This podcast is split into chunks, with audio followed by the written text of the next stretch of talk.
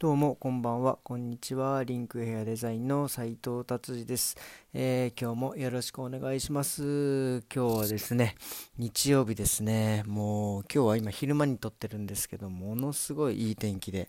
いやー最高ですね。こんな感じで夏が始まってもうようやく嬉しいですね。ただね、やっぱこのこの間からも言ってますけどね、あの花粉がひどい。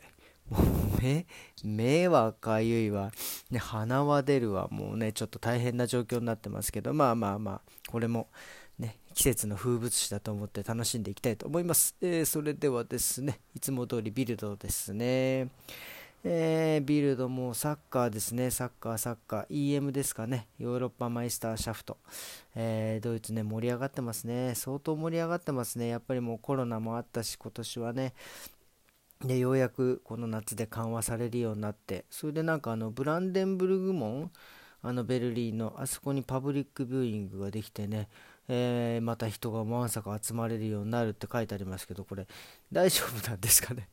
去年もそうですけど夏ねこんだけ一気に緩めてまた冬にバーって増えるみたいなねことが起きるんでねちょっとこの辺もうちょっとこう何て言うんですかねあのーそんなに一気にいかなくてもとは思うんですけどまあまあねちょっとここは国の政策ですけどもまあね僕たちが注意しなきゃいけないとこなのかなとちょっと思いますね。そしてサッカーサッカーって僕ねすごいですね。サッカーってやっぱり面白いんですね。こんなに盛り上がるっていうことはね当たり前なんでしょうけど。ただね最近気になるのがですねこのサッカー選手あのものすごいですねタトゥーが。こんなに昔サッカー選手っていっぱいそのなんかタトゥー入れてましたかなっていうぐらいまあなんかまあおしゃれでねやってるんですけどももはや あのもう顔以外もう書くとこないんじゃねえかみたいな方もねいるしなんかそのメッシでしたっけ？ねあの人メッシもなんかものすごいいつの間にかすごいタトゥーだらけになってて大丈夫かなっていう感じですよね。まあ大丈夫だからやってるんでしょうけど。はいはい次行きましょう。えー、なんかドイツの南の方シュトゥットガルトとかあのバイエルン州のちょっと北の方はなんかものすごい雨で大洪水になってますね。なんか大雨雷嵐。なんかものすごい浸水して車も飛ばされるし車も浮いちゃってるし。なんか地下で助けられたね、ご老人もいるみたいで、これはちょっと大変ですかね。この雨も、雨も北に上がってくるのかな？ちょっとまあ心配ですよね。まあ、でも結構ドイツこういう天気ですよね。一気にこうやって暑くなって、あの、また雷とか雨でブワッと、次の日気温が下がるっていうね、なんかいつものパターンなんですけど、まあちょっとここはね、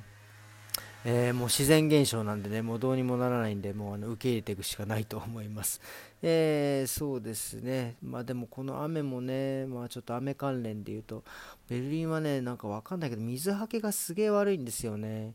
雨がものすごい降った後ってなんか全然水がなんか地下に流れていかないのかなんか結構溜まってて。でそこでなんか変なあのハエだの蚊だのがね大発生したりとかもねするんでちょっとそこもねなんかあれですね考えていただきたいなということですかね。っていうことでまあなんかビルドさんこんな感じですかね。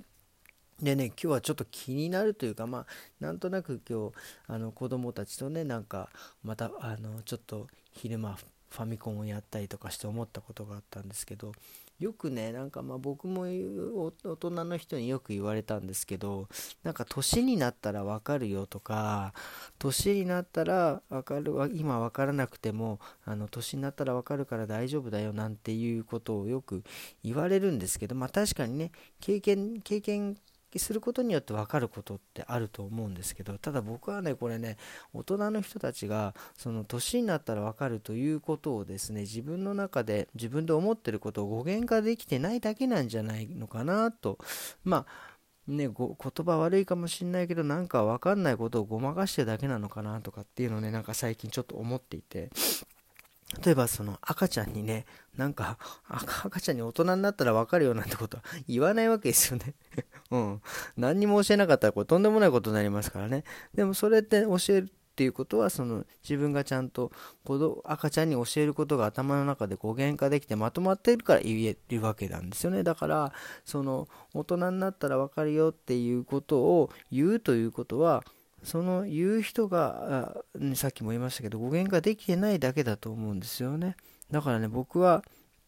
自分のこその子供たちには、まあ、大人になったらわかるよとか、だから言うとしたら、あの経験したらもうちょっと理解できるかもしれないねっていうふうに言うようにしてますね。まあ自分が、まあなんていうんですか、だから要は自分が今どう思ってるかっていうことをしっかり語源化して、で、これは大人にな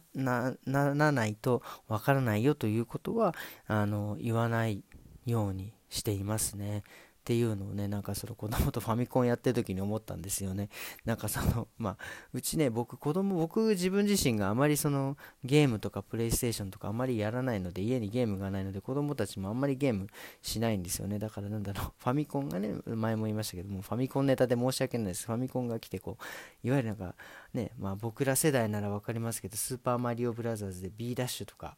いうのねそれを教えるのにこうなんかやり込めばわかるよみたいなもちろんそれ経験すればわかるんですけどそれをどうやるかっていうのをちゃんとね語源がしてあげるっていうまあちょっとまあ別別口みたいな感じになっちゃいましたけどそこからなんか僕はちょっとねなんかそういえば昔なんか年になったら分かるよみたいなこと言われてなんかすげえモヤモヤして嫌だったなっていうのを思い出してちょっと自分なりに今深掘りして考えてみました。っていうことですね、えー、今日はですねこれから僕は日曜日で、